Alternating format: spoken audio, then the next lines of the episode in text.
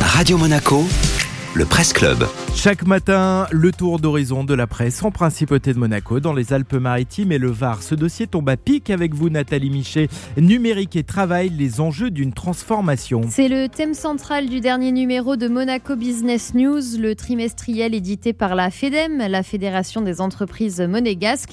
À l'heure où le confinement est de retour en France et où le télétravail redevient une priorité, y compris à Monaco, le magazine s'intéresse à la manière dont les entreprises s'adaptent à cette nouvelle donne. À court terme d'abord en faisant preuve de réactivité et à plus long terme en modifiant les process de travail grâce évidemment au numérique. Dans son éditorial, le président de la FEDEM appelle à embrasser ce changement plutôt qu'à y résister. Nous sommes obligés de nous dépasser, de surmonter nos réticences au changement, écrit à Philippe Ortelli. Parmi les outils déployés par la principauté de Monaco pour aider à cette transformation numérique, le patron de la FEDEM cite le fameux fonds bleu prévu par le plan de relance et doté de 20 millions d'euros, notamment pour proposer des formations au numérique. Merci beaucoup Nathalie.